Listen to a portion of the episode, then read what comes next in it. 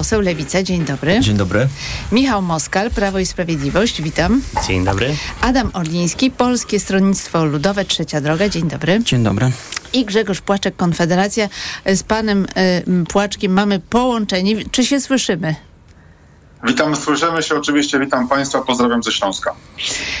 Y, chciałam Państwu przypomnieć, że naszą dyskusję mogą Państwo śledzić na profilu Radia Tok FM na Facebooku, a także na YouTubie. Oczywiście zachęcamy do oglądania i komentowania. Tam też będzie dogrywka, mm, bo naszą część radiową skończymy przed dziesiątą, ale jeszcze pewne tematy omówimy trochę dłużej i tam właśnie będą mogli pani, Państwo mm, część tej debaty śledzić. A ja chciałam rozpocząć naszą rozmowę od tego, co działo się wczoraj w Brukseli, wczoraj i przedwczoraj, a mianowicie Donald Tusk spotkał się w piątek rano z Ursulą von der Leyen, e, szefowa Komisji Europejskiej, potwierdziła, że w najbliższych dniach Polska dostanie 5 milionów miliardów euro.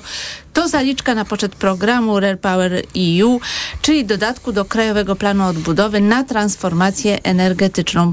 Polska ma prawo do 20% zaliczki, znaczy 20% tych funduszy jak w formie zaliczki.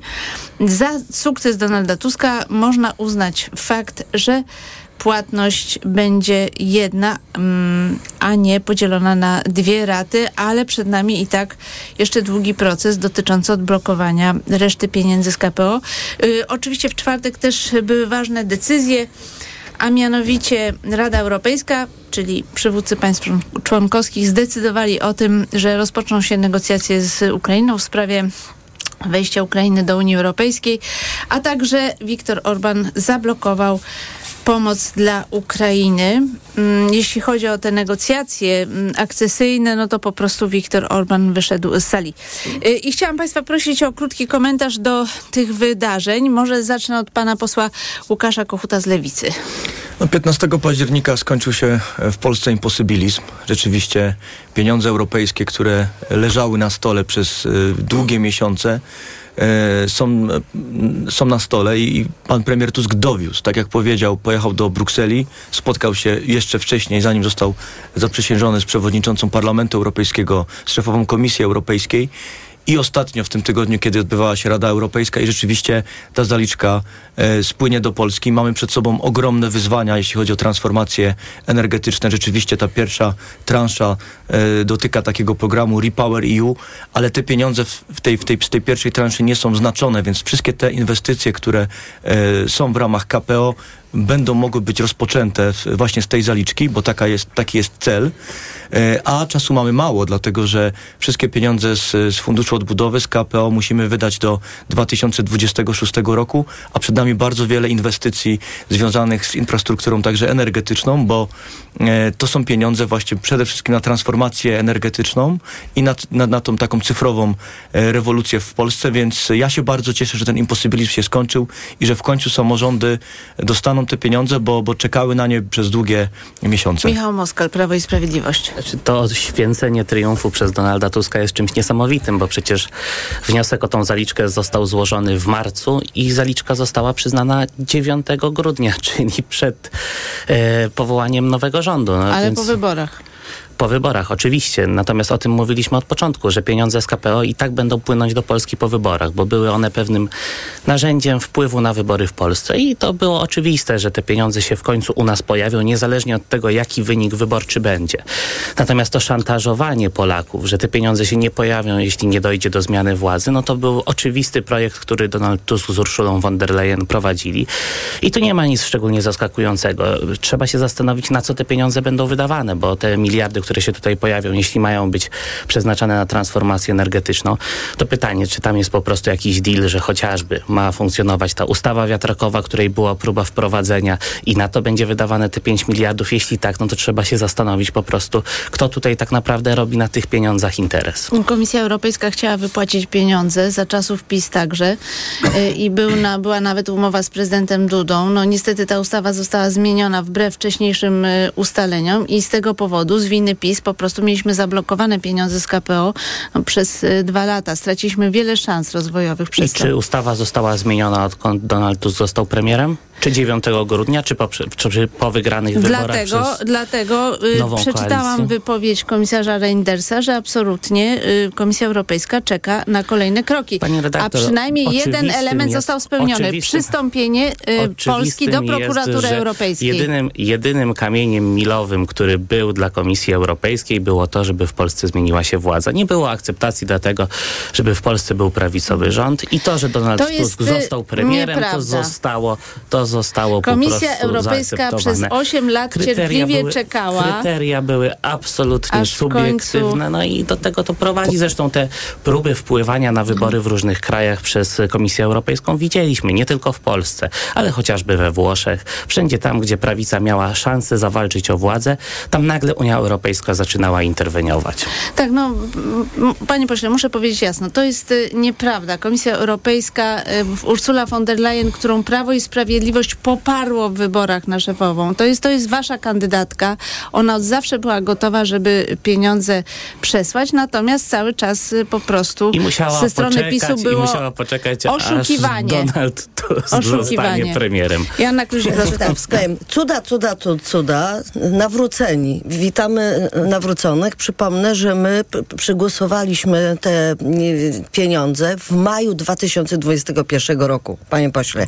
I te pieniądze od czerwca 2021 roku mogły w Polsce pracować, mogły nam o, obniżyć ba, ba, bardzo wysoką wtedy inflację. To wszystko mogło się wydarzyć, się nie wydarzyło, ale ja z, pewnym zdziwieniem wczoraj przeczytałam, że proszę, że to wszystko wasza, wasza sprawka. tak, tak, ja powiem tak, no y, to, to jest oczywiście y, nieprawda, ale jeżeli macie się lepiej z tym czuć, to dobrze. D- drugą y, sprawą ważną, gdzie też poseł, trzeba powiedzieć, że 9 jesteście nawróceni. zasługa Donalda Tuska? 9 grudnia już było po wyborach, panie pośle. Czyli to była po prostu, kwestia wyborów. Nie, to, to- była to kwestia była waszej. kwestia? No to ja się pytam, co się działo pomiędzy majem się- ale to co się 2021 a wydarzyło 15 9 października. Co się 20 wydarzyło 9 grudnia? 9 grudnia jesteśmy w sytuacji, w której jest jasne, że mamy nowy demokratyczny rząd i wszystko to się będzie działo. tak? Co się działo pomiędzy. Dobrze, proszę, Czyli, mi, czyli proszę pani mi poseł powiedzieć. przyznaje, co- że nie. to był warunek, Pan- żeby zmienił się rząd. to Nie, był jedyny panie warunek. pośle, co się działo pomiędzy majem 2021 a, a październikiem Już 2022? mówię, byliśmy Dlaczego to- szantażowani przez Unię szantaż- Europejską no, do tego, żeby no zmienił boroczki, się rząd w no po Polsce. prostu boroczki. Do tego Po- po- byliśmy powiem tak, przymuszani. Nie jednocześnie, ale nie jednocześnie. Pani poseł i znaczy jest jeszcze jedna rzecz, z której ja się bardzo cieszę, gdzie też mogę powiedzieć witam y, y, nawróconych, ponieważ szczęśliwie mamy ustawę dotyczącą in vitro. I Ale to o się tym za chwilę. Pani tylko poseł, po to prostu muszę, y, to, to jest, to jest element większej całości i teraz będziemy słyszeć albo, że zawsze by byli za, tylko jakieś zewnętrzne okoliczności, złe światy, spiski nie pozwalały na Pani coś, poseł, ale ale jeżeli pani poseł na samym tematu, końcu jest dobry, to to, jest to bardzo dobrze. no ja panie się pośle, cieszę. 10 panie pośle, ja od razu państwa uprzedzam, że jeżeli mówicie jednocześnie, to wam w studiu się wydaje, że to y, jest zrozumiałe, ale niestety y, dla słuchaczy ni- kompletnie nie jest zrozumiałe.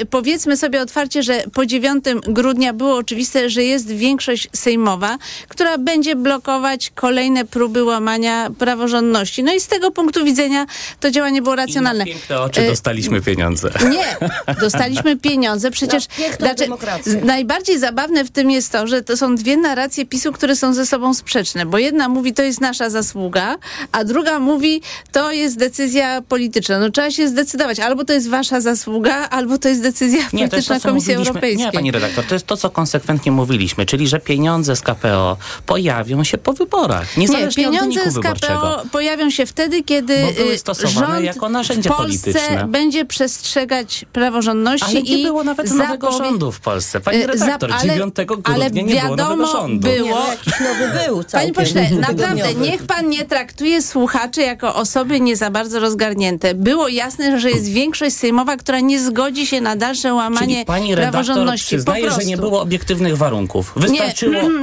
wrażenie, że coś się zmieni i zmiana rządu. To był jedyny obiektywny Nie, to warunek. nie jest tak? wrażenie. Większość, która podejmuje decyzje w Sejmie, to nie jest wrażenie, to nie są fakty. Nie podjęła żadnej decyzji do 9 grudnia. Ale było jasne, I jakie zostało- podejmuje decyzje i było piękne jasne, oczy jakie są zapowiedzi. Nie, panie pośle, przypomnę Pani panu, redaktor, no przecież że to jest jakiś absurd.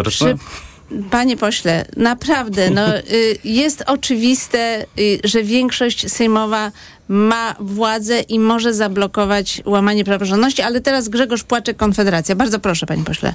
O, bardzo dziękuję, że się w końcu dopchałem do, do głosu. Witam Państwa bardzo serdecznie, witam Panią redaktor, witam słuchaczy, witam e, e, Panie i, i, Panów posłów. E, przesłuchuję się z wielkim zainteresowaniem. Przepraszam, że Państwa dzisiaj, e, że z Państwem dzisiaj osobiście nie jestem. Pozdrawiam ze Śląska.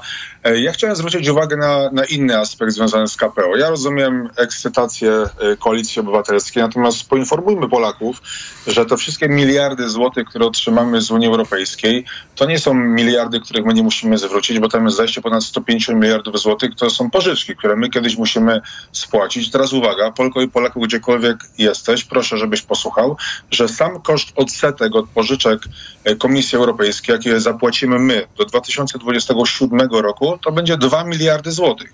O tym musimy mówić. To nie jest tak, że te pieniądze do nas wpłyną, tylko my je potem będziemy musieli zwrócić. I dopiero od 2028 roku my będziemy wtedy spłacać dług. Do tego momentu spłacamy odsetki 2 miliardy złotych.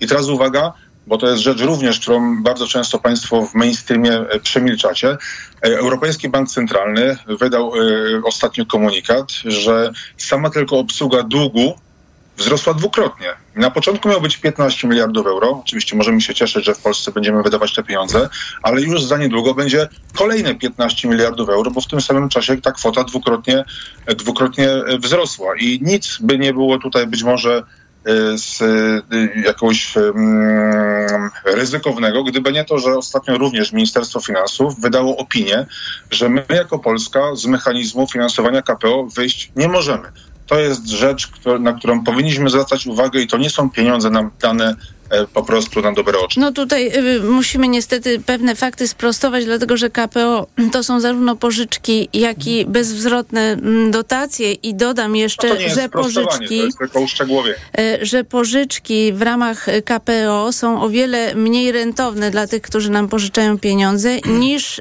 obligacje, które sprzedajemy na rynku światowym. Po prostu ten kredyt jest o wiele tańszy, a jak wiadomo i tak cały czas rolujemy ten dług, więc to warto przypomnieć, że to jest po prostu tańsza forma pozyskiwania pieniędzy. Nie zgadzam Adam... się z takim podejściem, ale rozumiem. Ale nie, to są liczby. Znaczy, tu nie ma co się zgadzać, nie, czy nie. To, Wiadomo, jaka jest rentowność polskich obligacji. Poży... Ale pani pośle, no, Polska pożycza... to nie jest kwestia redaktor, zgadzania. Pani, to są fakty. Podaje pani fakty, ale trochę takie na pół gwizdka, dlatego że jeżeli państwo bierze, jeżeli my jako Polska bierzemy pieniądze z KPO i korzystamy z nich, to my musimy również w międzyczasie robić pewne rzeczy, które narzuca nam Unia Europejska. To nie jest zwykły kredyt czy zwykła pożyczka z banku, tylko to jest również uzależnienie się naszego państwa od pewnej polityki Unii Europejskiej i dopełnijmy jakby tą, tą całościową formę. Tak, ale zgadzamy się, że rentowność polskich obligacji jest o wiele wyższa niż y, y, te pożyczki z KPO. Bardzo proszę, Adam Orliński, Polskie Stronnictwo Ludowe. Szanowni Państwo, te środki są bardzo potrzebne. Ja przez 13 lat funkcjonowałem tutaj w Sejmiku Województwa Mazowieckiego i warto zaznaczyć, te samorządy właśnie regionów, zarządy województw, sejmiki e, dużą e, jakby pulą tych środków gospodarowały i wystarczy popatrzeć tutaj na nasze Mazowsze, na region, z którego startowała pani poseł, e, Radomski, mój Płocki, to całe Mazowsze regionalne, jak mocno się rozwinęło właśnie dzięki środkom europejskim. To jest nieprawda, jeżeli niektórzy mówią, że że no oczywiście dostajemy dotacje, te pożyczki, ale musimy e, wpłacać e, środki do Unii. To jest nieprawda, bo ten, e, można powiedzieć, rachunek zysków i strat jest e, ogromnie na plus dla Polski i każdy może to sobie wygooglować, sprawdzić z naszych słuchaczy. I naprawdę także w tym Krajowym Planie Odbudowym ogromna część to dotacje, a te pożyczki, o których i pani redaktor, którą tutaj mówiła i my, to są, można powiedzieć, takie pożyczki preferencyjne. To jest y, naprawdę ogromny zastrzyk i mam nadzieję, że wiele inwestycji inwestycji ważnych, zwłaszcza w tych w, w, związanych z transformacją energetyczną. Ja mogę powiedzieć tak, że do tej pory z samorządu województwa mazowieckiego, gdzie tylko i wyłącznie mieszkańcy zgłaszali się właśnie do takich programów, z regionalnego programu operacyjnego, teraz y, to są fundusze dla Mazowsza i w ramach tych Ale programów... rząd PiS przekonywał, że są prefinansowane rozmaite projekty i te pieniądze z KPO nie są stracone, dlatego że już inwestycje się zaczęły. Tak tylko twierdził jedno, Paweł Borys. Tylko jedno zdanie, rząd PIS też twierdził, o ile to dobrze pamiętamy, były przecież konferencje prasowe, że my bez tych środków europejskich sobie poradzimy. Prezes Narodowego Banku Polskiego mówił, że Polska jest y, tak dobrze rozwijającym się krajem, że nawet jak tych środków, yy, że tak powiem, w najbliższym czasie nie zobaczymy, to stać nas. Mamy tutaj bardzo dobrą sytuację finansową, przecież wszyscy tego słuchaliśmy i naprawdę my, jako ta koalicja, która no tak naprawdę już 13 listopada pokazała, wybierając marszałka Sejmu, że mamy tą e, większość parlamentarną, bo to było decydujące, pokazaliśmy, że chcemy m, przywracać tą praworządność, chcemy funkcjonować razem jako ta koalicja i wtedy to był taki dzień, który pokazał jednoznacznie, że Zjednoczona Prawica, Prawo i Sprawiedliwość pozostaje w opozycji, a władzę e, przejmuje nowa większość parlamentarna, bo to było kluczowe głosowanie. Jestem przekonany i tak jak pani redaktor wspomniała o tym, co zrobił pan profesor e, Adam Bodnar, czyli także wystąpienie z tym wnioskiem o włączenie polskiej prokuratury do prokuratury europejskiej, rzeczywiście pokazuje, że te pierwsze kroki ministrów tego rządu też y, kierują się ku temu, aby tą praworządność przywracać, aby y, uporządkować też y, funkcjonowanie polskiego e, prawa, pro, polskiego procesu legislacyjnego i mam nadzieję, że w tym kierunku będziemy cały czas dążyć, tak będziemy funkcjonować. E, Przypomnę tylko, że polski rząd e, prawa, rząd Prawa i Sprawiedliwości przygotował taką analizę, która była sprzeczna z tym, co mówił prezes NBP Adam Glapiński, ponieważ zakładała, nie wiem, 0,6% PKB większy e, niż bez KPO na początku, a potem o 1 punkt procentowy e, wyższy PKB e, w kolejnych właśnie latach. Y, Chciałam też Państwa zapytać y, o zdanie właśnie na temat ostatniej decyzji prezydenta Andrzeja Dudy, który podpisał ustawę o finansowaniu in vitro z budżetu, mimo iż y, arcybiskup Stanisław Gondecki w liście do prezydenta y, zwrócił się tu cytat, z uprzejmą prośbą o odmowę podpisania tejże ustawy. Niestety, muszę tutaj powiedzieć i dołączyć swój komentarz, arcybiskup Gondecki znowu użył sformułowania y, produkcja dzieci, które moim zdaniem jest y, niedopuszczalne. No, niemniej jednak prezydent y, tę ustawę podpisał. Ja rozumiem, że pani poseł Kluzik-Rostkowska pochwali prezydenta Duda. Tak, to znaczy y, ja powiem tak, y, mam takie przeświadczenie, czuję to, a jestem w, w, w polityce od, od prawie 20 lat, że również PiS od, odpuścił w takim sensie, że już nie ma takiego na, napięcia, że wszyscy muszą trzymać taką samą linię i że wszystko musi być jakby absolutnie partyjne, nawet jeśli to oznacza bardzo wielką hipokryzję. I tu mówię zupełnie uczciwie, ja się bardzo cieszę z tego, że część posłów PiSu po tym czasie, myślę, że również dla nich trudnym, przyznała, że są zwolennikami in vitro i również cieszę się, że bez żadnych jakichś takich y, y, no, y, y, takiej niejednoznaczności po prostu prezydent Duda Ale prezydent podpisał i zapro- już. zapowiedział też projekt y, ustawy o finansowaniu innych sposobów leczenia mm, niepłodności. Ale dobrze, to znaczy Chociaż ja się zastanawiam, znaczy- bo w sumie te, te inne metody są finansowane już. No ta, dobrze, to znaczy, a, a, ale jakby to, co jest bardzo ważne, to no, na co wszyscy czekali, to jest możliwość finansowania in vitro z budżetu państwa w sytuacji, y, nie tylko patrząc na to z punktu widzenia sz, szczęścia albo braku szczęścia rodzin, które y, chcą mieć dzieci, ale to jest również nasz, wspólny interes demograficzny. Tu w ogóle nie ma o czym rozmawiać, więc ja się cieszę, że ileś tam osób poszło do, po rozum do głowy, przyznało się do swoich mm, po, poglądów i mam nadzieję, że to będzie podobnie funkcjonowało w, w iluś różnych kwestiach, które są przed nami w parlamencie, także absolutnie na tak. Pan Cieszę się. poseł Michał Moskal głosował za finansowaniem, prawda, Tak panie jest, pośle? się. Y, I tak się zastanawiam, bo jednak Radio Maryja i nasz dziennik y, między innymi pana potępiło w związku z tym. Trudno. Nie będzie czytał. Ale zastanawiam się, bo pamiętam jak Bronisław Komorowski podpisał o ustawę o in, o in vitro, to arcybiskup Dzięga orzekł, że taka osoba w zasadzie wyklucza się ze wspólnoty Kościoła katolickiego i y, nie może przystępować do komunii. Chciałam pana zapytać, czy pan się sam wykluczył ze wspólnoty Kościoła katolickiego i czy prezydent Duda się wykluczył z Pani tej redaktor, wspólnoty? nauka społeczna Kościoła katolickiego również się na przestrzeni lat zmieniała. Tak jak Ale jest- arcybiskup Dzięga tak nie jak zmienił jest- zdania, jak widzimy, tak jak arcybiskup jest Gondecki w moim też głębokim nie. przekonaniu, a sam znam wielu księży, którzy mają inne podejście do tej sprawy i nie czuję się tutaj, żebym wykluczał się ze wspólnoty Kościoła katolickiego. Też nie czuję się w pozycji takiej, żebym mógł odmawiać komukolwiek, kto chciałby mieć potomstwo, y, prawa do tego, żeby o to potomstwo walczyć. Też sam jestem młodym człowiekiem, który nie wie, czy w takiej sytuacji się nie znajdzie. Wiadomo, że bezpłodność dzisiaj to jest choroba cywilizacyjna i przy czym warto podkreślić, znaczy tutaj że trzeba in vitro, rozróżniać in vitro, bezpłodność tak. od niepłodności, bo In vitro, bezpłodność jest... Ale in vitro też nie jest metodą leczenia, oczywiście. I tutaj ja bym nie przeceniał z całym tym, że oczywiście popieram, tak głosowałem w parlamencie, nie przeceniałbym wpływu tej metody na e, demografię w Polsce, no bo niestety mamy świadomość tego, że będzie miało to jakiś bardzo szczątkowy, jeśli w ogóle wpływ na demografię. Ja- Natomiast zupełnie inną kwestią jest to, czy powinien być dostęp do tej metody, czy nie. Na dzień dzisiejszy rzeczywiście wygląda to tak, że do tej metody mieli dostęp wyłącznie ci, których było na to stać. Ja się cieszę, że również ci, których na to nie stać, będą mieli dostęp do tej A metody. dlaczego rząd Mam- PiS nie wprowadził tego finansowania, a właściwie je zablokował na początku Pani, swoich rządów? pani redaktor, nie potrafię odpowiedzieć na to pytanie. W 2015 roku nie byłem parlamentarzystą. W zasadzie w 2015 roku miałem 21 lat. Ale Byłem- panie pośle, pan był najbliższym współpracownikiem i jest Jarosława Kaczyńskiego. Jarosław Kaczyński pod pańskim wpływem podejmował różne decyzje. Mówi się o tym, Myślę, na że przykład piątkę dla mocno- zwierząt i myślę, tak że dalej. pani redaktor mocno Więc przecenia pan- mój wpływ A na... dyskutował pan z prezesem prezesa. Kaczyńskim na ten temat? Nie, akurat na ten temat chyba nigdy nie rozmawialiśmy. Czyli po Zresztą prostu tego tematu też tak naprawdę nie było. siła ciążenia. Od, od czasu, kiedy z panem prezesem rozmawiałem, to tego tematu w przestrzeni publicznej nie było.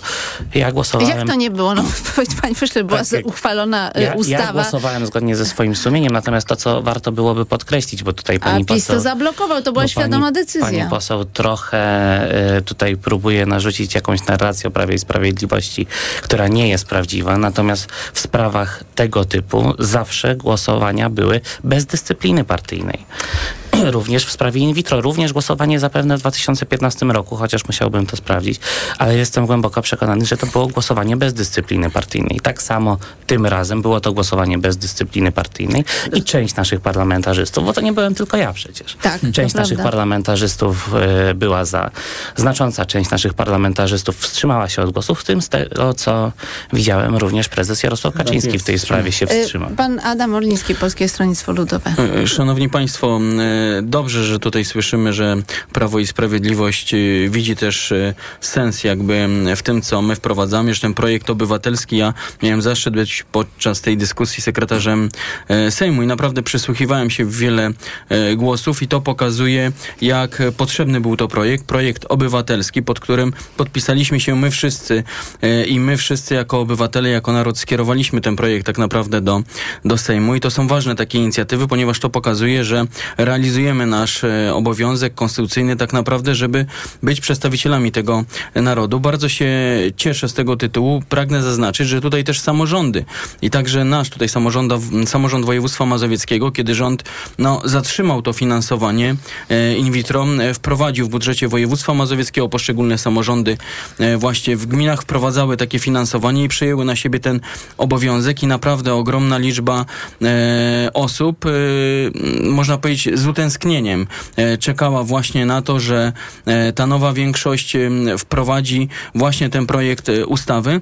To, co jest naszym największym szczęściem, jeżeli tworzymy rodzinę, jeżeli tworzymy związek, to naprawdę jest posiadanie dzieci i chyba tego nie trzeba tłumaczyć i myślę, że tak jak tutaj mówi poseł i także fakt o tym, że e, Jarosław Kaczyński wstrzymał się od głosu, to też pokazuje rzeczywiście e, i w tym obozie Prawa i Sprawiedliwości być może nastąpiła pewna refleksja, że społeczeństwo tego oczekiwało. Grzegorz Płaczek, Konfederacja. Ja pani poseł oddam głos, tylko musimy zrobić turę, y, aby wszyscy mieli szansę wypowiedzieć się w tej sprawie. Grzegorz Płaczek, Konfederacja. Bardzo dziękuję.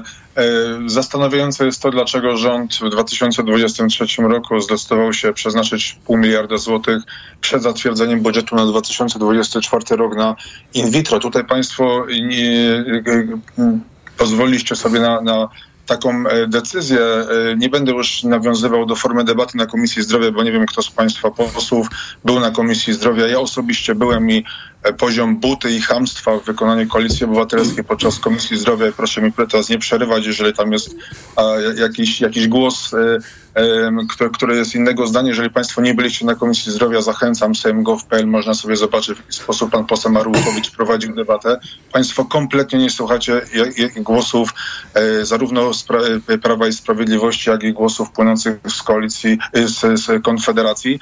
E, w mojej ocenie nie rozumiem tego, dlaczego Państwo tutaj e, wydajecie pół miliarda złotych. Nikt nie mówi, że in vitro jest dobre czy złe. Chodzi o formę, w jaki sposób Państwo wprowadzicie tę ustawę i mam taką prośbę, być może ktoś mógłby uzasadnić, tutaj się zwracam do koalicji rządzącej, dlaczego państwo y, przed zatwierdzeniem budżetu na 2024 rok wydajecie pół miliarda złotych z, z budżetu państwa, a w tym samym czasie, kiedy setki tysięcy osób proszą was, żeby zamrozić ceny za energię y, i ciepłe kaloryfery dla, dla osób, które prowadzą gospodarstwa domowe w mieszkaniach, państwo mówicie, że im nie dacie tych pieniędzy, dlatego że nie macie uchwalonego budżetu na 2024 rok. Przecież to jest jakaś aberracja. Ja nie do końca rozumiem rozumiem, przecież prezydent obok ustawy o in vitro podpisał też y, ustawę o mrożeniu cen energii. To, nie, ta ustawa o, o ugrożeniu jakby, no spokojnie, pani, pani redaktor, to tym razem ja być może się podziel wiedzą, bo wiadomo jest tak, że wszyscy... Ale zgadzam się, że prezydent podpisał tę ustawę przed chwilą, tak? Zgadzamy się z tym, że rząd ostatnio podjął decyzję o tym, że ustawa będzie chronić przedsiębiorców. Pytanie jest następujące. Dlaczego Koalicja Obywatelska i lewicujący rząd podejmuje decyzję o tym, że wydaje pół miliarda złotych na in vitro i to jakby zostawiam. Natomiast dlaczego w tym samym czasie Państwo nie opiekujecie się ludźmi, którzy potrzebują opieki w kwestii zamrożenia cen energii dla gospodarstw domowych? My, za, my znaczy, za, ale ta ustawa ja, ja została uchwalona. Ja strasznie przepraszam, ale ja, nie, ja nie, nie, nie rozumiem. Y, większość sejmowa Jeżeli uchwaliła tę ustawę. Nie rozumie, to już tłumaczę. Nie, I ta ustawa, została, została, przez prezydenta przed chwilą, właśnie wczoraj wieczorem podpisana. Nie, pani redaktor. Nie, jest pani wprowadzona w błąd. Ustawa, mhm. za którą również ja jestem odpowiedzialny, ponieważ ja też podnosiłem wtedy rękę, jest ustawa, która zamraża ceny dla przedsiębiorstw. Zwykłe, normalne gospodarstwa domowe, które działają w, w ramach wspólnot mieszkaniowych nie są chronione. Ci ludzie płacą takie same pieniądze, takie Czyli... same rachunki za energię jak przedsiębiorstwa. Pytanie do Koalicji Obywatelskiej, dlaczego państwo tym się nie zajęliście, tylko w pierwszej kolejności zajęliście się in vitro? Czyli no chodzi jako... panu o to, że ta ustawa jest za wąska, tak? Że powinna... E, Oczywiście, ale to zaraz, tego... E, to zaraz zróbmy w ten sposób, że tak, e, pan poseł Kochut tak. w sprawie jeszcze in vitro i pani Joanna Kluzik-Rostkowska odpowie na pańskie pytania. Bardzo, Bardzo proszę, pan Łukasz Kochut. pozytywna, symboliczna zmiana Dobrze, że to był projekt obywatelski, dobrze, że pan prezydent e, zachował się jak e, się zachował. Cieszę się, że tutaj przedstawiciele PiSu w tej sprawie mówią także z nami e, jednym głosem, bo to po prostu było potrzebne i szkoda tych kilku zmarnowanych lat dla dla wielu par, których nie było na to stać. Oczywiście były miejsca na mapie, tak jak pan poseł powiedział, gdzie samorządy wzięły sprawę w swoje ręce, choćby w Częstochowie, gdzie pan prezydent Matyjaszczyk z Lewicy to wprowadził już na samym początku, e, kiedy został prezydentem, ale rzeczywiście bardzo dobra, dobra zmiana. I ja muszę jeszcze wrócić do tej pierwszej części mhm. naszego, naszej rozmowy, dlatego że pan poseł Płaczek po prostu sieje dezinformację w sprawie KPO. Na 60 miliardów euro 25 miliardów euro dla Polski.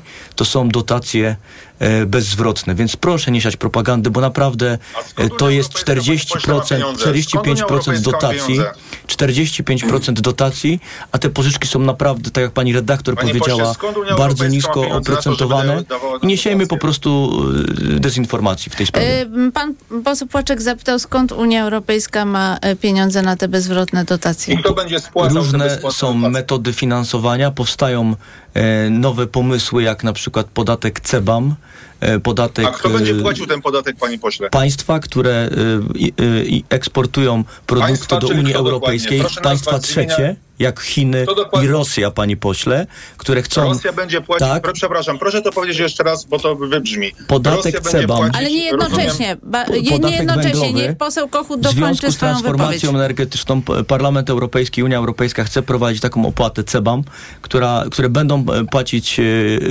podmioty z państw trzecich i państwa trzecie, jeżeli będą chciały wejść na rynek europejski, w związku z tym, że my przeprowadzamy transformację energetyczną, żeby niejako wyrównać e, możliwości po prostu inwestycyjne. I Joanna Kluzik-Roskowska odpowiada panu tak, posłowi w sprawie cen energii. W, wrzuciłam w Wikipedię, znaczy w, w internet hasło ustawa o zamrożeniu cen energii. Przyjęta ustawa, dla której punktem wyjścia byłby projekt poselski złożony przez posłów Koalicji Obywatelskiej Polski 2053. Droga zakłada przedłużenie do połowy 2024 roku maksymalnych cen energii dla gospodarstw domowych.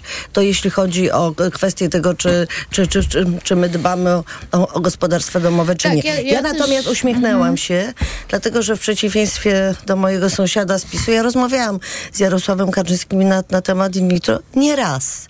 I przypomniałam sobie sytuację, w której Maria Kaczyńska była obrażana przez, yy, yy, przez yy, Rydzyka, że śmiała być z, zwolenniczką mm, in vitro, była nazywana wiedźmą y, i tak dalej. No tutaj tak? Więc ja mogę powiedzieć... różne interpretacje, czy wiedźmą miała być profesor Środa, czy y, pierwsza dama. Ja to pamiętam, ponieważ rozmawiałam ojciec wtedy... Rydzyk to tak. spotkanie kobiet nazwał szambem. Y, w każdym razie, że, żeby była jasność, mhm. dla Jarosława Kaczyńskiego, który jest bardzo daleko od tego typu kwestii, nie rozumie tego po, po, po prostu, ustawa dotycząca in vitro jest tym samym narzędziem politycznym, co nie wiem, podatki i, i tak dalej. I w związku z tym, ponieważ w pewnym momencie pojawiła się koniunktura z punktu widzenia PiSu, żeby zadbać o elektorat konserwatywny i dobrze współpracować z Kościołem, no to była decyzja taka, nie, a nie inna. A jeśli chodzi o kwestię Kościoła, no to jeżeli jakiś jeden biskup, drugi czy trzeci uważa, że to jest absolutne zło, no to ktoś, kto nie chce tego skorzystać z tego in vitro, niech, niech po prostu tego nie robi. No.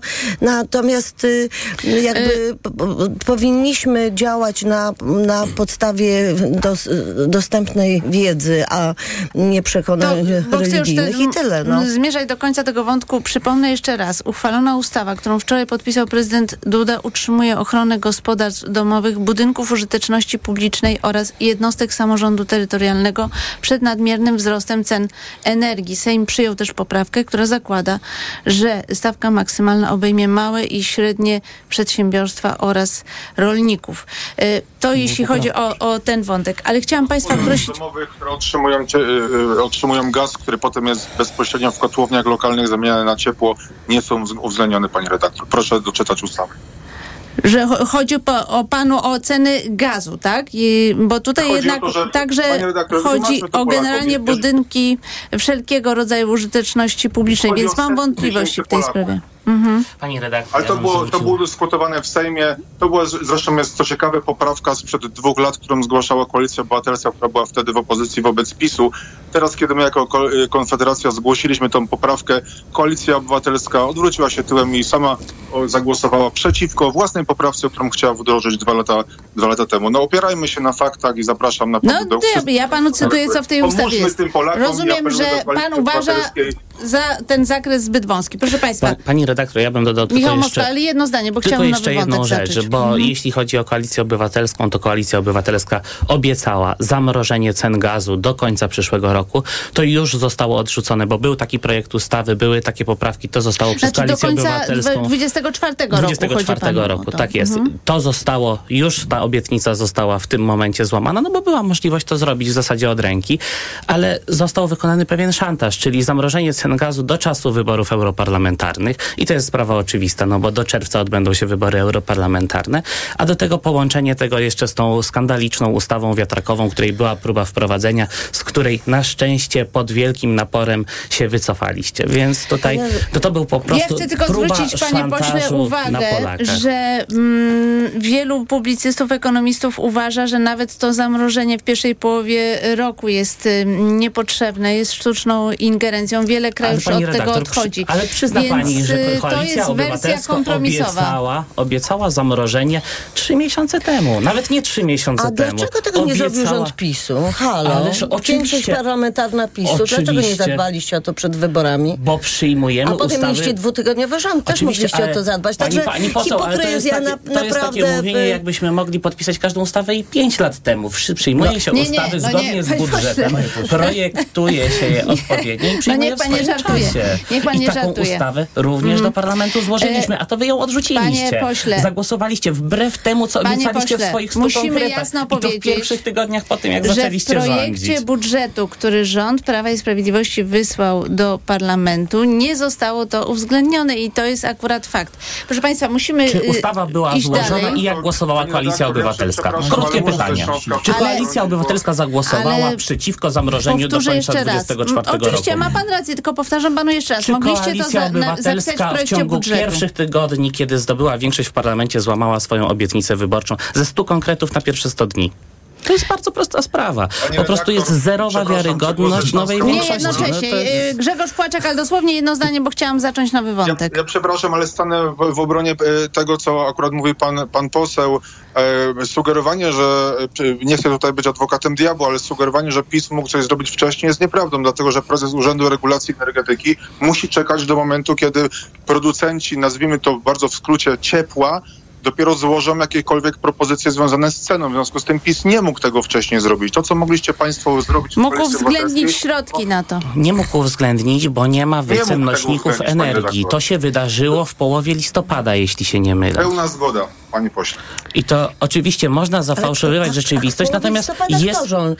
jest- Czyj, czyj był rząd Kto miał w większość w parlamencie? Bo wtedy złożyliśmy... Ale to czyj był jak rząd? były- ale, Słuchajcie, ale, to jest, ale to jest bardzo prosta dwutygodniowa sprawa, bo jak się, jak się Słuchajcie, pojawiły nie ceny. Nie, nie, ale proszę Państwa, naprawdę nie możecie mówić przerzucajmy razem. się, Panie bo- pośle, przepraszam, nie możecie mówić razem, dlatego że słuchacze nic nie mówią. Podsumujmy tak. Teraz mamy akcję pod tytułem przerzucanie się, kto co mógł zrobić, bo mieliśmy sytuację dosyć niecodzienną, a mianowicie rządził rząd Prawa i Sprawiedliwości, ale większość sejmowa była inna, ponieważ prezydent Duda z Mateuszem Morawieckim postanowili przeciągać ten redaktor, okres to maksymalnie. Prawda. Pojawiły no tak, się tak ceny jest. Mhm. nośników energii, wtedy została złożona ustawa, która mogła być uwzględniona. I wtedy Koalicja Obywatelska wraz z nową Tak, koalicją podjęła rządzącą, decyzję, że żeby do to połowy roku. odrzucić. Tak, żeby to podjęła decyzję, żeby do połowy roku tylko mrozić. Proszę Państwa, chciałam zapytać o sytuację dotyczącą y, mediów publicznych, które były kiedyś mediami publicznymi, ale teraz y, była to telewizja rządowa, bo rzeczywiście y, minister kultury Bartłomiej Sienkiewicz miał przeprowadzić szybkie zmiany, ale póki co no, niewiele się w tej sprawie dzieje. No i pytanie, y, co nastąpi dalej, bo widać, że Prawo i Sprawiedliwość próbuje tutaj zablokować jakiekolwiek zmiany i mm, prezes TVP Mateusz Matyszkowicz y, powołał w spółce prokurenta. To na wypadek, gdyby Sienkiewicz jako walne zgromadzenie TVP Matyszkowicza zawiesił i wtedy i tak spółką by zarządzał jego człowiek. Do tego jeszcze PiS zwrócił się o pomoc do Trybunału Julii Przyłębskiej, y, która to y, Julia Przyłębska mm, zdecydowała o zabezpieczeniu, chociaż wielu prawników mówi, że y, takie zabezpieczenie nie istnieje. Mm, Trybunał nie może podjąć takiej decyzji, więc mamy olbrzymie mm, zamieszanie w tej sprawie i chciałam prosić Państwa o komentarz do tej kwestii. Bardzo proszę, Adam Orliński, Polskie Stronnictwo Ludowe.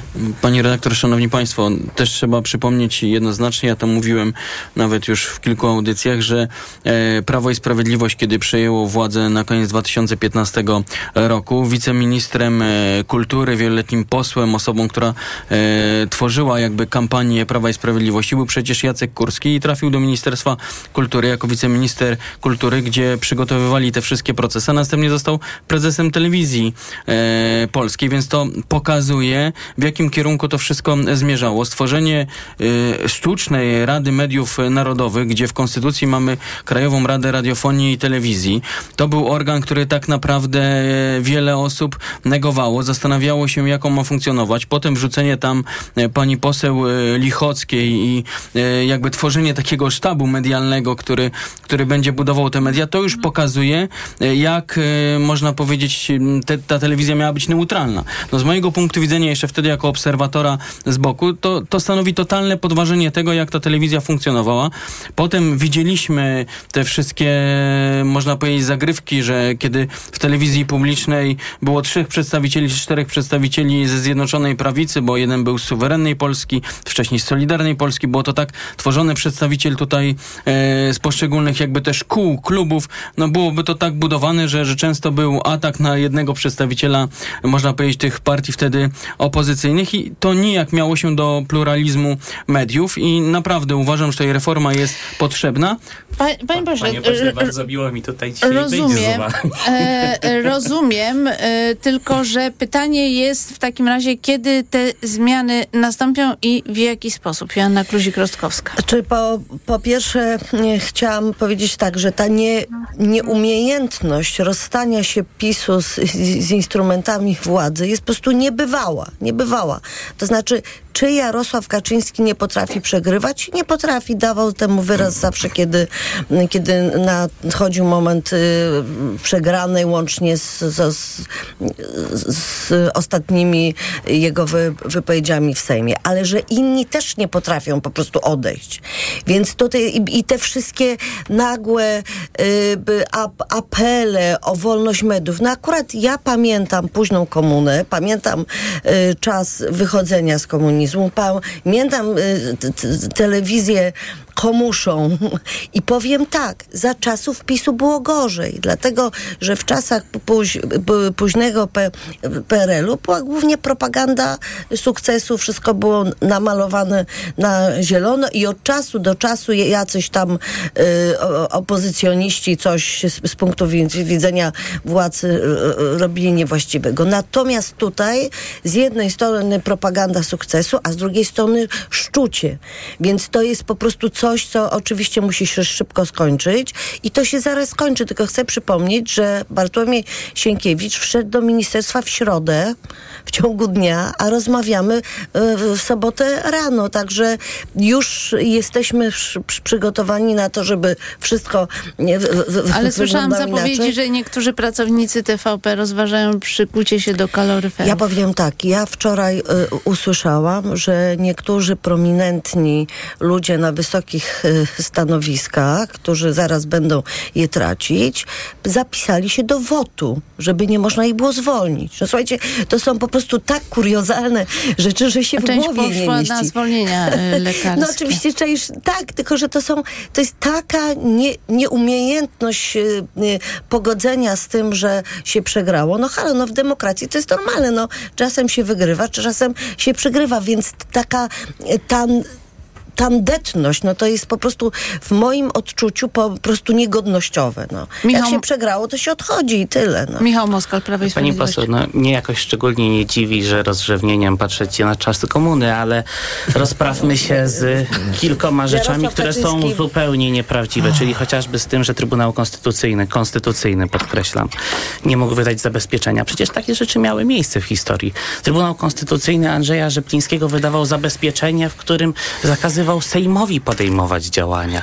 Takie rzeczy już miały miejsce. Natomiast to, w czym jest problem, to nie jest kwestia tego, bo nikt nie kwestionuje tego, że macie większość w parlamencie, nikt nie kwestionuje tego, że tworzycie rząd i że macie prawo dokonywać zmian. Przyjmujemy zasady demokracji. Coś, czego skądinąd wy nie robicie nigdy, bo dla was demokracja istnieje tylko wtedy, kiedy wygrywacie. Ale akceptujemy to. Natomiast nie łamcie prawa. Bo to, co próbujecie zrobić i to, co zapowiadacie, jeśli chodzi o TVP, to jest próba złamania prawa. I do zmian w telewizji publicznej już dochodziło. Zarówno za waszych rządów, jak i w 2015 roku za naszych rządów.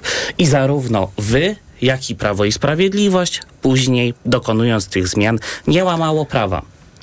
A teraz nie możecie się powstrzymać, po prostu. I w tym jest zasadniczy problem, bo... Ust, Bo e, PiS się powstrzymywał bardzo dzielnie, w ogóle nie przejęło telewizji. Powstrzymuje się do dzisiaj. Tak dzielnie się trzymali. Dwa tygodnie wytrzymali. Nie było łamania prawa. A prawda jest taka, że jeśli chcecie dzisiaj zmienić... Nie no, było, było, panie Nie było. Bo- no to podam kto- panu przykład. A kto został? Janusz Daszczyński, pozbawiony tego stanowiska, przed chwilą wygrał y, w sądzie sprawę. Chodziło o pierwszą No. małą ustawę, która została zmieniona na ustawę o Radzie Mediów Narodowych i tam nie było Panie żadnych. Wątpliwości. No muszę jednak wyjaśnić tego, pewne rzeczy. Po pierwsze, Trybunał Konstytucyjny Natomiast jeszcze wtedy, kiedy był legalny, y, uznał, Wtedy, że kiedy Platforma ustawa... Obywatelska wybrała sobie sędziów na zapas. Wtedy Nie był było już tych sędziów na zapas, ponieważ Trybunał orzekł, że y, to jest y, niezgodne z konstytucją. Natomiast wtedy Trybunał uznał, że przesunięcie kompetencji z Krajowej Rady Sąd- To Radiofonii i przestał, to czemu Telewizji. Trybunał Konstytucyjny przestał być legalny, skoro sędziowie wybrani pośle, niezgodnie z konstytucją? możemy 100 tysięcy razy to y, jest- sprawdza, y, to to powtarzać, bardzo co się wydarzyło To- z Trybunałem. to się- Naprawdę to, to- jest już pani- sprawa pani redaktor, historyczna. no to Argumenty jeśli, w tej jeśli sprawie... pani redaktor chce mnie przekonać, że Nie, jest panie teraz pośle, pan powiedział nieprawdę, a teraz pan ucieka w Nie, inną to niech stronę. to Trybunał Konstytucyjny uznał, że nie wolno przesuwać kompetencji Krajowej Rady Radiofonii zapisanych w Konstytucji do Rady Mediów Narodowych. Panie pośle, no błagam. No. To nieprawda. I, To no to nieprawda. jest prawda, Trybunał tak uznał. Tak. A poza tym chciałam panu Czyli zwrócić ustawa, uwagę. ustawa o Radzie Mediów Narodowych jest nieważna? Według Tak, ona, Trybunału? ona jest, y, ustawa o Radzie Mediów y, Narodowych y, jest w tym Pani punkcie redaktor, niezgodna z redaktor, konstytucją. pani redaktor chyba musi się pośle. zapoznać z wyrokami Trybunału Konstytucyjnego, bo nic takiego nie ma miejsca. Panie Przecież pośle, jest, jest wyrok, bzdura. naprawdę, bardzo proszę, żeby pan nie, ma, dezinformował. Nie ma, nie ma Chcę wyroku zwrócić Trybunału uwagę. Konstytucyjnego. Chcę- Ustawa o Radzie Mediów Narodowych jest zgodna z konstytucją. Panie A to, co pośle. planuje dzisiaj Koalicja Obywatelska wraz ze swoimi koalicjantami, to jest łamanie prawa, bo Panie to jest pośle, nie stosowanie każdy z ustawy naszych specjalistycznej, słuchaczy tylko stosowanie może- ustawy o KSH, która w tym wypadku nie obowiązuje. Może sprawdzić w sieci, czy Oczywiście, był jest to wyrok. Trybunału i czy są zapisane kompetencje Krajowej Rady Radiofonii i Telewizji w Konstytucji. Każdy może to sprawdzić, kto z nas ma rację, bo tutaj niestety nie możemy dojść do porozumienia, jeśli ma- chodzi o fakty. I żadnego- zwrócę panu jeszcze jedną rzecz. Pan jest powodu. prawnikiem? Tak jest. O, to super. Dlatego, że y, według KPC, i przeczytałam to w tej chwili, tę analizę w Rzeczpospolitej, y, Trybunał Konstytucyjny nie może zrobić takiego zabezpieczenia, bo według KPC, który tu się stosuje odpowiednio, bo nie ma takiego bezpośredniego przepisu, tylko się odwołuje do KPC, sąd może skierować nakazy i zakazy w trybie zabezpieczenia tylko wobec stron postępowania, a uczestnikami przed TK są tylko Sejm i prokurator generalny, Pani więc redaktor, jest mnóstwo Trybunał- decyzji, które są Trybunał- bezprawne. Nie, absolutnie nie. Trybunał Konstytucyjny również może przyjąć tryb kontroli abstrakcyjnej i wielokrotnie to w historii robił. Oczywiście wy chcecie stosować prawo wybiórcze tylko tam, gdzie wam odpowiada, natomiast tak po prostu nie jest. To, to o czym pani Mhm. mówi, jest nieprawdą. Y, Ja mogę powiedzieć tylko tyle, że bez Joanna względu na lamenty y, damy radę. Natomiast jeśli chodzi o tęsknotę Ale- za, za ale komuną... dawajcie, tylko ale proszę mi, proszę mi nie przeszkadzać. Jeżeli chodzi o tęsknotę za komuną, to ja akurat byłam dziennikarką, która pracowała w podziemiu.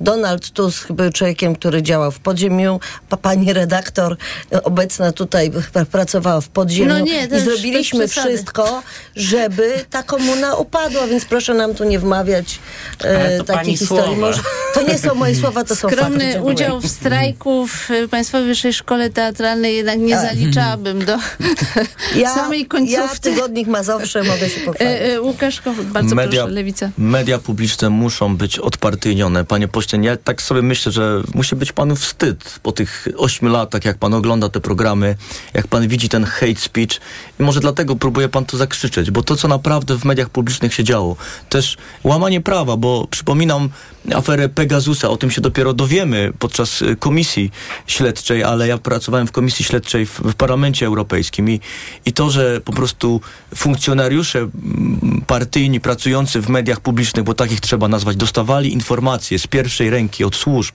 e, sklejone informacje e, z, z maili pana Krzysztofa Brejzy i oni to później publikowali w wiadomościach, w mediach publicznych po 500 razy i opluwali po prostu polityków e, opozycji.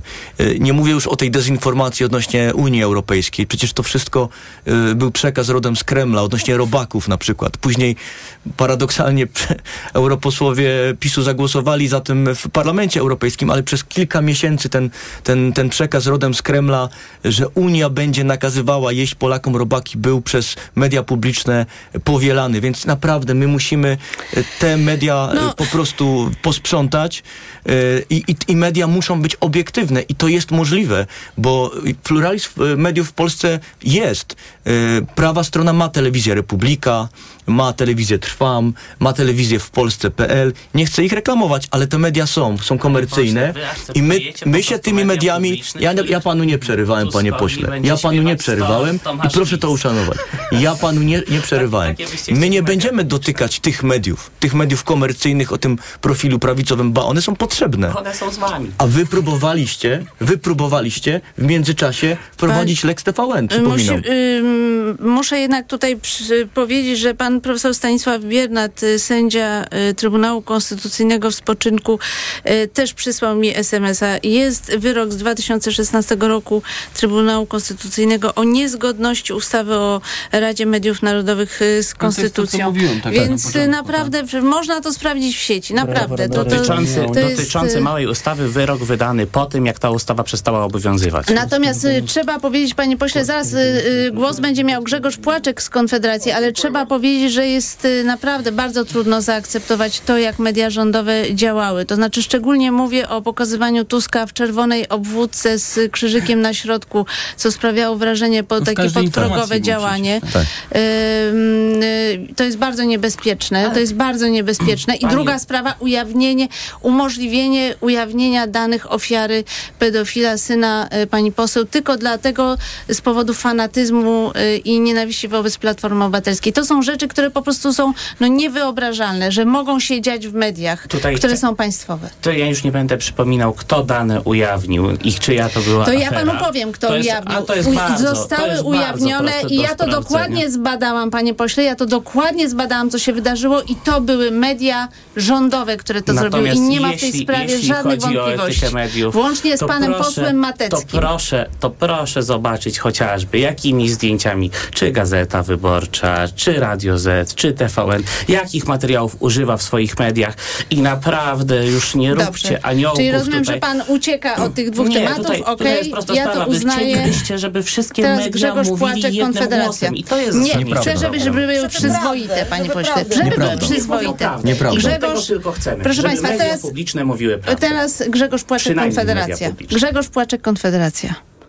O, bardzo dziękuję za tą chwilę ciszy. Szanowni Państwo, y, myślę, że my dzisiaj tutaj, tu i teraz y, nie, nie zdecydujemy, kto ma rację, czy Rada Mediów Narodowych, czy Krajowa Rada Radiofonii i Telewizji, czy Trybunał Konstytucyjny. To jest polityka. To, co wiemy i to, co możemy ustalić, po pierwsze, kto broni telewizji polskiej i dlaczego broni. Kto broni, to wiemy. To jest Myślę, że wystarczy włączyć telewizję. To są politycy PiSu, to są pracownicy TVP oddelegowani i to jest środowisko klubu Gazety Polskiej pa, pana redaktora Tomasza Sakiewicza. I to jest bardzo istotna informacja, dlatego że jeżeli, jeżeli zobaczymy, kto finansuje pana Tomasza Sakiewicza i mówmy o tym publicznie, Polacy się muszą o tym dowiedzieć, to chociażby rząd PiSu, który właśnie stracił władzę. Państwo daliście panu, y, czy fundacji, która jest powiązana z panem Toma, Tomaszem Sakiewiczem, całkiem niedawno, bo w marcu tego roku ponad 7 milionów złotych dotacji na platformę między innymi Puszcza TV. Ja sprawdziłem, przygotowując się do dzisiejszego spotkania, proszę mi dać dokończyć ten wątek, bo to jest ciekawe Ale króciutko, bo zmierzamy do końca. Będzie mógł Bardzo pan też jeszcze powiedzieć sekund, w dogrywce. Mhm. Potrzebuję bardzo e, per, per sekund. E, Ostatni program, który został wyprodukowany przez Puszcza TV, żebyśmy wiedzieli o, o czym mówimy i jakie środowisko broni TV, e, TVP, miał 57 wyświetleń w ciągu 7 miesięcy. Program się nazywał Jenoty przy truchle. Tam nie ma czego bronić. Ich trzeba zaorać i tą telewizję trzeba postawić od początku. Tą tubę propagandową Cudownie. trzeba po prostu wyrzucić i postawić tam profesjonalnych redaktorów. No dobrze, tym optymistycznym akcentem jenotów przy truchle zakończymy część y, radiową. Joanna Kluzik-Rostkowska, Platforma Obywatelska, Łukasz Kochut, europoseł Lewica, Michał Moskal, Prawo i Sprawiedliwość, Adam Orliński, Polskie Stronnictwo Ludowe, Bardzo Grzegorz dziękuję. Płaczek, Konfederacja. Ja przypominam, że trwa transmisja naszej dyskusji na profilu Radia Tok FM na Facebooku oraz na YouTubie i tam za chwileczkę dogrywka poza częścią radiową, a słuchaczom Radia y, Tok FM chciałam powiedzieć, że nasze wybory w toku wydawał Maciej Jarząb, zrealizował Krzysztof Olesiewicz, a za transmisję wideo odpowiadała Berenika Bińczyk. W Radio Tok FM teraz informacja, po nich Młoda Polska i Wiktoria Jędroszkowiak, y, a my zapraszamy Państwa na do Facebooka i na YouTube.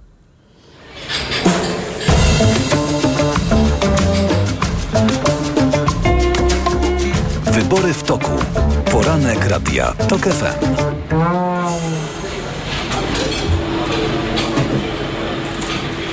Radio TOK FM.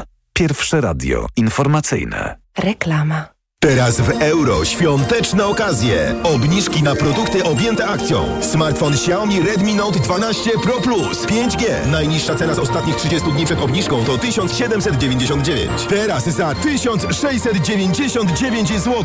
I dodatkowo jedna lub aż dwie raty gratis na cały asortyment z wyłączeniem produktów Apple i kodów aktywacyjnych. I do marca nie płacisz. RRSO 0%. Promocja ratalna do 31 grudnia. Regulamin w sklepach i na euro.com.pl W Aldi święta za mniej niż myślisz. Tylko w tę sobotę masło ekstra. Najniższa cena sprzed pierwszej obniżki 6,59. Teraz aż 39% taniej. Jedynie 3,99 za 200 gramów. Produkt objęty limitem. Niesamowite okazje zachwycają w Carrefourze. Tylko teraz. Wszystkie zabawki w promocji 2 plus 1 za grosz za najtańszy produkt. Miksuj dowolnie.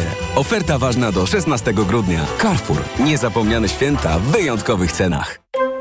Może kupimy to Zosi na prezent? Hmm, tylko ta cena. Sprawdzimy na Allegro. Gwarancję najniższej ceny mają. Wszystko na wyjątkowe święta? Na Allegro mają, w tym tysiące zabawek z gwarancją najniższej ceny. Szczegóły na gwarancja.allegro.pl. Allegro. Teraz do zakupów zagrzewają biedronkowe oszczędności. Podążaj za nimi także zimą. Do niedzieli. Polskie jabłka Jona Gold na wagę tylko złoty 79 za kilogram. Do tego kaczka świeża bez podrobów Kraina Mięs. Jedynie 8,99 za kilogram z kartą Moja Biedronka. Limit dzienny 3 kg na kartę. Oraz wszystkie soki, nektary i napoje Reviva. 2 plus 1 gratis z kartą Moja Biedronka. Limit dzienny 6 produktów, maksymalnie 2 gratis na kartę. Oto powody, by iść do Biedronki. Barbara? No? A jaki będzie najbardziej trafiony prezent dla Mariolki?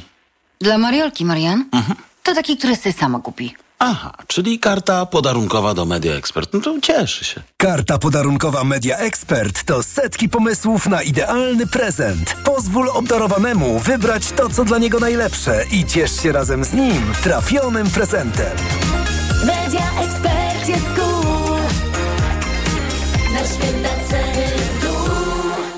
W Mercedes-Benz 6 równa się 25?